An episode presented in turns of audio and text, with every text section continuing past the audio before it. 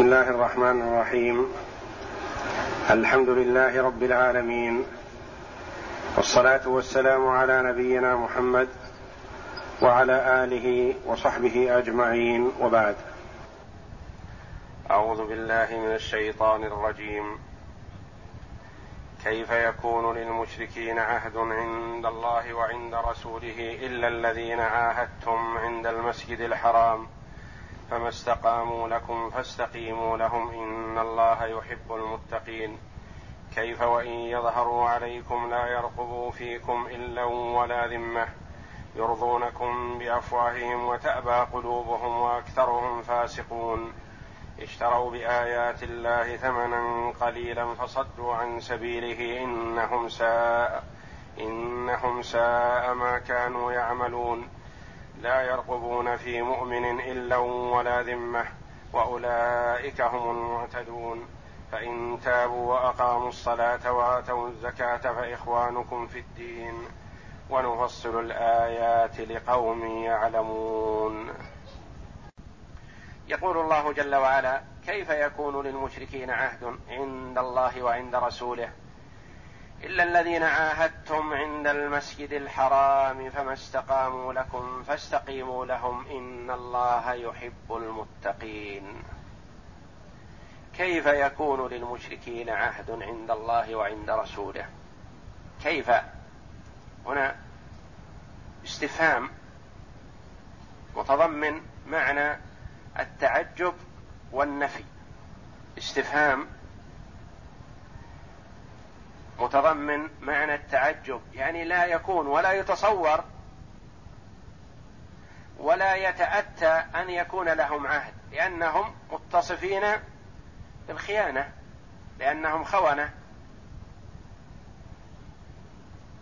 خانوا الله فحري أن يخونوا عباد الله فلا عهد لهم. لكن إذا استشعرنا منهم الخيانة بدون برهان واضح هل نخونهم ونغدر بهم؟ لا.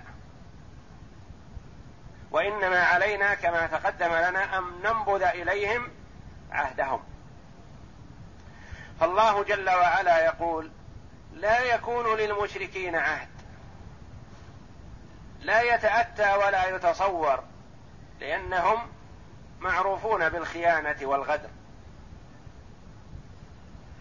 كأن سائلا سأل أو قائلا قال لما أعلن الله جل وعلا نقض العهود والمواثيق مع المشركين؟ لما؟ نقول الجواب في هذه الآية لأنهم لا يفون بعهد. نحن إذا أبرمنا معهم العهد نفي لهم وهم يخونوننا. فلذا لا يكون لهم عهد ولا يثبت ولا يستقر؟ كيف يكون للمشركين عهد عند الله وعند رسوله إلا من؟ إلا الذين عاهدتم عند المسجد الحرام. قد يوجد منهم أناس يفون بالعهد ويلتزمون لأن المشركين ليسوا على حد سواء ليسوا على درجة واحدة. منهم من يلتزم بالعهد ومنهم من يصدق في الوعد ومنهم من يتصف ببعض الصفات الطيبة.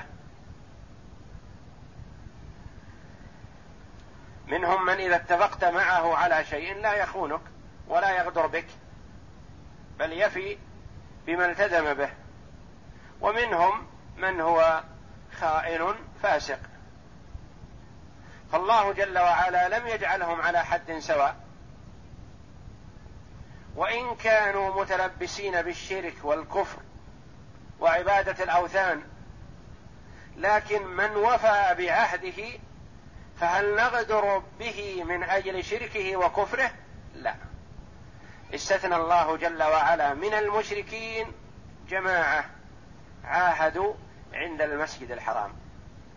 بعضهم بعض المفسرين قال هؤلاء كفار قريش الذين عاهدوا النبي صلى الله عليه وسلم في صلح الحديبية في السنة السادسة من الهجرة.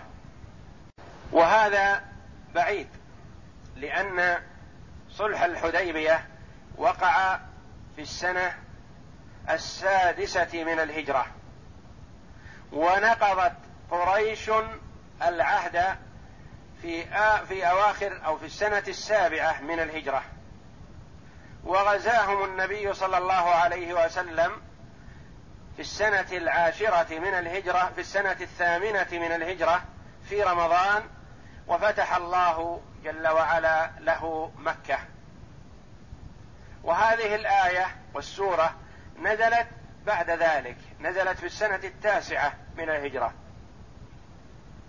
فلا فليسوا المرادين بالاستثناء لأن وقت نزول هذه الآية وأهل مكة قد دخلوا في الإسلام. إذا المراد بهم بعض قبائل من العرب. عاهدت النبي صلى الله عليه وسلم ووفت بالعهد. ومن ذلك بنو ضمرة. عاهدوا النبي صلى الله عليه وسلم ووفوا بالعهد فأمر الله جل وعلا أن يوفى لهم بعهدهم كما تقدم لنا إلى مدتهم. إلا الذين عاهدتم عند المسجد الحرام فما استقاموا لكم فاستقيموا لهم.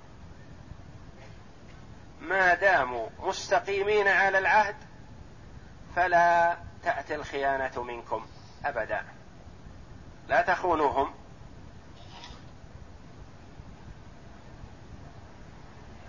ما داموا ثابتين على عهدهم ولم يحصل منهم خيانة ولا غدر ولا ممالأة ومساعدة للكفار فأنتم كونوا أكثر وفاء واستقامة منهم فوفوا لهم عهدهم. وما هذه في قوله فما استقاموا لكم ماذا نسميها؟ يجوز أن نقول عنها إنها مصدرية. ويجوز أن نقول إنها شرطية. تقديرها شرطية فإن استقاموا لكم فاستقيموا لهم. ومصدرية مدة استقامتهم لكم استقيموا لهم أنتم. مصدرية يعني تسبك هي وما بعدها بمصدر استقامة.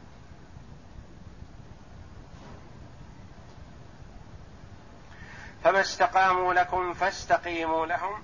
إن الله يحب المتقين الذين يفون بالعهد. المتقين مطلقا الذين يتقون الله ويتقون محارمه يتقون الفواحش فيبتعدون عنها.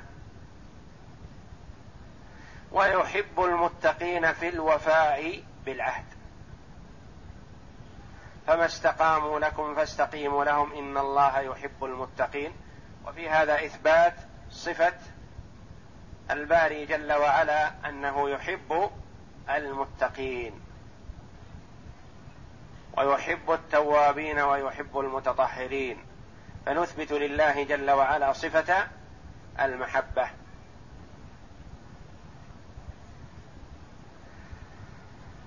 ثم قال جل وعلا كيف وإن يظهروا عليكم لا يرقبوا فيكم إلا ولا ذمة. يرضونكم بأفواههم وتأبى قلوبهم وأكثرهم فاسقون. لا يمكن أن يثبتوا على عهد لأنهم لا يلتزمون بالعهد فهم خونة. فلا يتأتى أن يستمر معهم على العهد لأنهم خونة. ولأنهم إن ظهروا عليكم لم يفوا بعهد ولم يراعوا فيكم قرابة ولم يراعوا فيكم عهدا ولم يراعوا فيكم مخافة الله.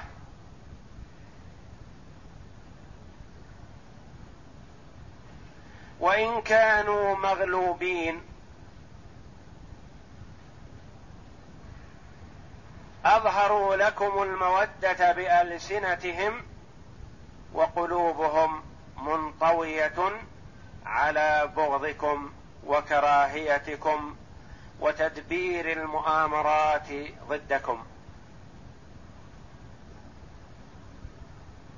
فبين جل وعلا أنهم إن غلبوا تسلطوا على المسلمين وآذوهم أشد الأذى ولم يراعوا فيهم جانبا من جوانب من الجوانب التي تستدعي الرحمة أو الشفقة. وإن كانوا مغلوبين أظهروا المحبة والمودة بألسنتهم وقلوبهم منطوية على الخيانة. كيف وإن يظهروا عليكم؟ يظهروا بمعنى يغلبوا وينتصروا عليكم ويقووا عليكم وتكون الدولة لهم. لا يرقبوا لا يراعوا فيكم إلا ولا ذمة. إلا قيل قرابة. إلا لا يراعوا فيكم قرابة. ولا ذمة ولا عهد. وقيل المراد إلا لا يراعوا فيكم الله. لا يراعوا فيكم الله. لا يخشوا الله فيكم. بل يتسلط عليكم ولا يخاف الله فيكم.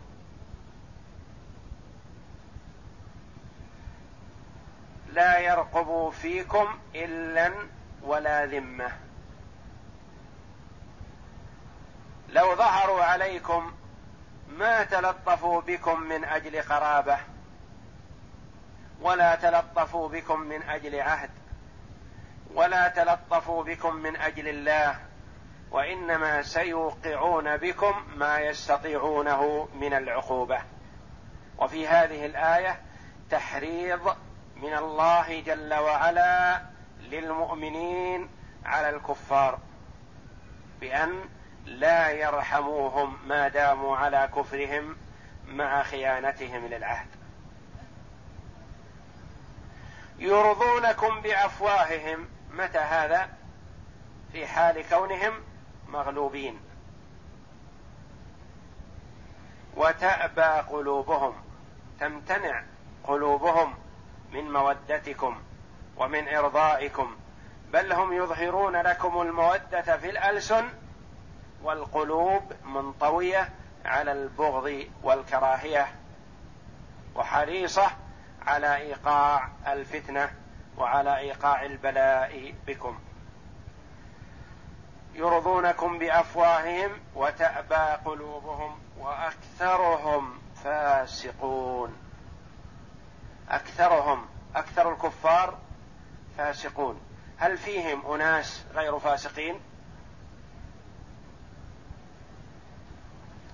الكفر هو أعظم الذنوب وأشدها. لكن مع ذلك مع كونهم كفار بعضهم عنده شيء من الوفاء بالعهد. عنده مروءة. فليس كلهم فاسقون. مع كفرهم. ولهذا قال جل وعلا وأكثرهم فاسقون. ولم يقل وهم أو كلهم فاسقون. لأن فيهم من يلتزم بالعهد وفيهم من يعطف على المرء على المسلم وعلى غير المسلم. فيهم من يتصف ببعض الصفات الطيبة فيهم من يصدق بالعهد بالوعد. وأكثرهم فاسقون. اشتروا بآيات الله ثمنا قليلا. اشتروا بآيات الله ثمنا قليلا. هنا شراء وبيع. دفع ثمنا وأخذ مثمن أخذ شيء ودفع شيئا آخر. ما هو المدفوع هنا؟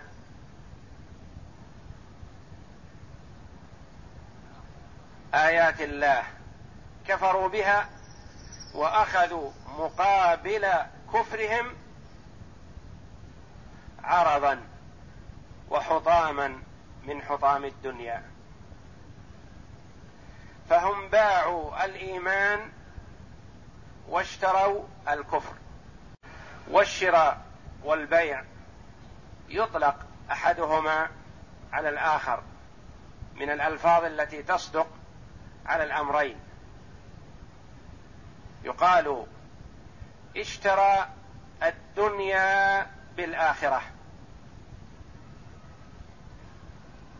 يعني قدم الدنيا وطلبها ودفع الآخرة.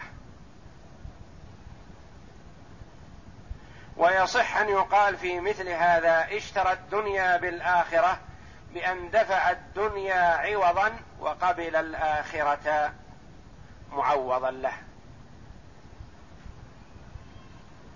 فهي من الألفاظ المتعاقبة. وهؤلاء اشتروا بآيات الله ثمنا قليلا. اشتروا بكفرهم بآيات الله وتكذيبهم بها عرضا من أعراض الدنيا. ما هذا العرض؟ إما ما يحصلون عليه من مال من الآخرين أو ما يحصل عليه من منصب أو ما يحصل عليه من رياسة أو ما يحصل عليه من وجاهة. فهو قدم أمرا من أمور الدنيا فضله وقدمه على الإيمان بآيات الله. فهم دفعوا الإيمان بآيات الله واشتروا ما اشتروه مما قدموه على ذلك. والناس يتفاوتون في هذا. منهم من يرد الإيمان ويقبل الكفر من أجل ما يحصل عليه من مرتب أو مال. ومنهم من يأخذ الكفر ويرد الإيمان من أجل وظيفة هو فيها. يخشى إن أظهر الإيمان أن يبعد عن رياسته هذه. فمن قدم وفضل عرضا من أعراض الحياة الدنيا على الإيمان بآيات الله فقد اشترى هذا العرض من أعراض الدنيا ودفع ثمنه الإيمان بآيات الله. يعني لم يقبل الإيمان ورضي بالعرض من أعراض الدنيا بدلا عن ذلك. اشتروا بآيات الله ثمنا قليلا فصدوا عن سبيله. ثمنا قليلا. قد يشتري بالكفر بآيات الله منصب عظيم. مرتبة عالية. رئاسة عظمى. فلما عبر جل وعلا بقوله ثمنا قليلا؟ يعني من اشترى بآيات الله ثمنا قليلا مذموم وأما إذا كان الثمن يسوى وذا قيمة فلا بأس بذلك أم لا؟ لما قال جل وعلا قليلا؟ قد يقول شخص أنا ما اشتريت بهذا شيء قليل اشتريت به رئاسة عظمى في الدنيا فهذا ليس بقليل. أعطيت مقابل الكفر مئات الملايين. فلا لوم علي. لأني لم آخذ شيء زهيد وإنما أخذت شيئا له قيمة. والله جل وعلا ذم من اشترى بآيات الله ثمنا قليلا. فهل يتأتى هذا؟ لا. ماذا نقول؟ نقول كل ما كان من أمر الدنيا مقابل الإيمان بآيات الله أو مقابل الجنة فهو قليل وإن كان شيئا عظيما في نظر الناس. لأنه لا يقاس عرض من أعراض الدنيا مهما كثر. وارتفع وزنه عند الناس لا يقاس بما أعد الله جل وعلا للمؤمنين في الآخرة بالجنة. فكل ما كان من حطام الدنيا وإن كان عظيما فإنه قليل. ويسمى عرضا قليلا. اشتروا بآيات الله ثمنا قليلا فصدوا عن سبيله. وياتي في بعض الآيات عرضا قليلا. وما المراد بالعرض؟ هو الثمن وكل ما كان من أمر الدنيا فإنه يعرض ثم يزول ويذهب. فصدوا عن سبيله صدوا يعني منعوا الناس عن الدخول في دين الإسلام. لأن دخول الناس في دين الإسلام يحرمهم من مصالحهم أو يحرمهم شيئا من مصالحهم. فلذا وقفوا في طريق الناس لئلا يؤمنوا بالله. فصدوا عن سبيله إنهم ساء ما كانوا يعملون. إنهم ساء بمعنى قبح قبح فعلهم وصنيعهم. لسخافة عقولهم قدموا عرض الدنيا على الإيمان بآيات الله. إنهم ساء ما كانوا يعملون. لا يرقبون في مؤمن إلا ولا ذمة.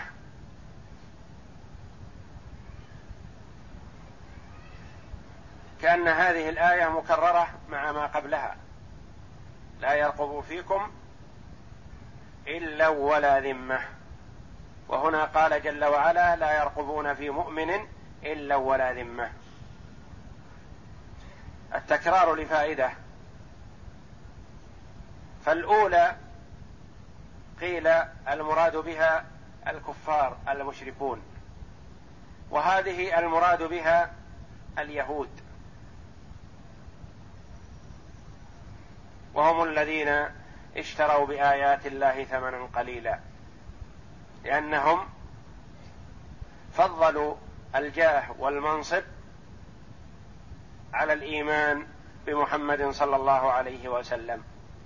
وهم يعرفون أن محمدا صادق كما يعرفون أبناءهم كما قال الله جل وعلا يعرفونه كما يعرفون أبناءهم. لا يرقبون لا يراعون كما تقدم في مؤمن. أي مؤمن؟ وكأن الآية الأولى في الجماعة مقابل الجماعة وهنا لا يرقبون في أي فرد من أفراد المؤمنين إلا ولا ذمة إلا قرابة أو الإله. ولا ذمة عهد. وأولئك هم المعتدون المتجاوزون للحد.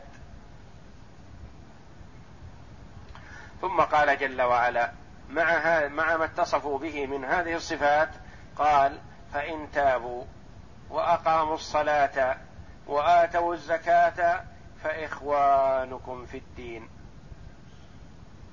إن رجعوا عن كفرهم وتابوا لله وأقاموا الصلاة التي هي أهم أركان الإسلام بعد الشهادتين وآتوا الزكاة التي هي من أهم أركان الإسلام بعد الشهادتين وبعد الصلاة لكونها حق الله في المال والصلاة حق الله في البدن والزكاة يتعدى نفعها فهي تختلف عن أركان الإسلام الأخرى. الصلاة للمرء نفسه والصيام له نفسه والزكاة يتعدى نفعها ويستفيد منها الآخرون. فإخوانكم في الدين فإن تابوا بعد الكفر وأسلموا وآمنوا انقلب من كونه عدو إلى أن أصبح أخ بسبب إيمانه بالله.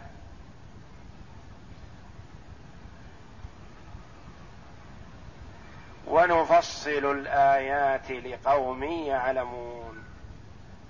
الله جل وعلا يبين الآيات ويوضحها ويدعو إلى الصراط المستقيم ويرغب فيه ويحض المؤمنين على عدم موالاة الكفار وعلى الابتعاد عنهم. ويحث الكفار على الإيمان بالله ويبين لهم ذلك ويرغبهم فيه. وأنهم إن آمنوا عفى الله عما سلف من كفرهم. وأنهم إن آمنوا أصبحوا إخوانا للمؤمنين. فالإسلام يجب ما قبله والتوبة الصادقة تجب ما كان قبلها. والله جل وعلا فصل في هذا القرآن أمور الدنيا وأمور الآخرة. فصل ما يحتاجه العبد في دنياه وما يحتاجه لآخرته. وبين وفصل علاقة العبد بربه جل وعلا وعلاقته بإخوانه المؤمنين وعلاقته بأهل بيته وعلاقته بأقاربه وعلاقته بالكفار بالكفار أصحاب العهد وبالكفار المحاربين المعاندين. كما قال الله جل وعلا ما فرطنا في الكتاب من شيء وقال جل وعلا إن هذا القرآن يهدي للتي هي أقوم ونفصل الآيات لقوم يعلمون فيتدبرون ويتأملون. ويستفيدون من هذا التفصيل. والله أعلم. نعم. أعوذ بالله من الشيطان الرجيم. كيف يكون للمشركين عهد عند الله وعند رسوله إلا الذين عاهدتم عند المسجد الحرام فما استقاموا لكم فاستقيموا لهم إن الله يحب المتقين. قال العماد بن كثير رحمه الله يبين تعالى حكمته في البراءة من المشركين ونظرته إياهم أربعة أشهر ثم بعد ذلك السيف السيف المرهف. السيف المرهف. المرهف. ثم بعد ذلك السيف المرهف أين أين ثقفوا؟ فقال تعالى كيف يكون للمشركين عهد؟ أي أمان؟ ويتركون فيما هم فيه وهم مشركون بالله كافرون به وبرسوله. إلا كيف يكون للمشركين عهد؟ ما محل عهد من الإعراب؟ كيف يكون للمشركين عهد عند الله؟ اسم يكون. وأين خبرها؟ ثلاثة أقوال. قيل كيف المتقدمة؟ وقدمت لأنها اسم اسم استفهام. وقيل للمشركين متعلق محذوف خبر يكون وقيل عند الله. إلا الذين عاهدتم عند المسجد الحرام يعني يوم الحديبية كما قال تعالى هم الذين كفروا وصدوكم عن المسجد الحرام والهدي معكوفا أن يبلغ محلة الآية فما استقاموا لكم فاستقيموا لهم أي مهما تمسكوا بما عاقدتموهم عليه وعاهدتموهم من ترك الحرب بينكم وبينهم عشر سنين. فاستقيموا لهم إن الله يحب المتقين. وقد آه الإمام ابن كثير رحمه الله مشى على أن المراد بالمشركين كفار قريش وهذا قول مرجوح لأن الآيات نزلت بعد فتح مكة. وقد فعل رسول الله صلى الله عليه وسلم ذلك والمسلمون. استمر العقد والهدنة مع مع والهدنة مع أهل مكة من ذي القعدة في سنة ست في سنة ست إلى أن انقضت إلى أن نقضت قريش العهد ومالأوا حلفاءهم وهم بنو بكر على خزاعة. أحلاف رسول الله صلى الله عليه وسلم. فقتلوهم معهم في الحرم. في الحرم أيضا. فعند ذلك غزاهم رسول الله صلى الله عليه وسلم في رمضان. سنة ثمان ففتح الله عليه البلد الحرام. ففتح مكة. كان في رمضان في السنة الثامنة من الهجرة. نعم. ومكنه من نواصيه. وكذلك وقعة بدر العظمى كانت في رمضان. فكثير من الفتوحات الإسلامية كانت في هذا الشهر العظيم المبارك. ومكنه من نواصيهم ولله الحمد والمنة. فأطلق من أسلم من منهم بعد القهر والغلبة عليهم. فسموا الطلقاء وكانوا قريبا من ألفين ومن استمر على كفره وفر من رسول الله صلى الله عليه وسلم بعث إليه بالأمان والتسيير في فهو عليه الصلاة والسلام الرؤوف الرحيم. من استسلم منهم أعتقه وأطلقه ومن هرب منهم منهم من هرب بعدما دخل رسول الله صلى الله عليه وسلم مكة وفتح الله له هرب من مكة فرارا عن الإيمان وعن محمد صلى الله عليه وسلم. فرسول الله صلى الله عليه وسلم أرسل لهم الأمان لما ضاقت عليهم الأماكن. أرسل لهم الأمان بأن يأتوا وهم آمنون وصلوات الله وسلامه عليه. بعث إليه بالأمان والتسيير في الأرض أربعة أشهر يذهب حيث شاء ومنهم صفوان بن أمية وعكرمة بن أبي جهل وغيرهما ثم هداهم الله بعد ذلك إلى الإسلام التام. والله المحمود على جميع ما يقدره ويفعله. أعوذ بالله من الشيطان الرجيم. كيف وإن يظهروا عليكم لا يرقبوا فيكم إلا ولا ذمة يرضونكم بأفواههم. وتأبى قلوبهم وأكثرهم فاسقون. يقول العماد بن كثير يقول تعالى محرضا للمؤمنين على معاداتهم والتبرؤ منهم ومبينا أنهم لا يستحقون أن يكون لهم عهد لشركهم بالله تعالى وكفرهم برسول الله صلى الله عليه وسلم ولأنهم لو ظهروا على المسلمين وأديلوا عليهم لم يبقوا ولم يذروا ولا راقبوا فيهم إلا ولا ذمة. قال علي بن أبي طلحة وعكرمة والعوفي عن ابن عباس الإل القرابة والذمة العهد وكذا قال الضحاك والسدي كما قال تميم بن مقبل.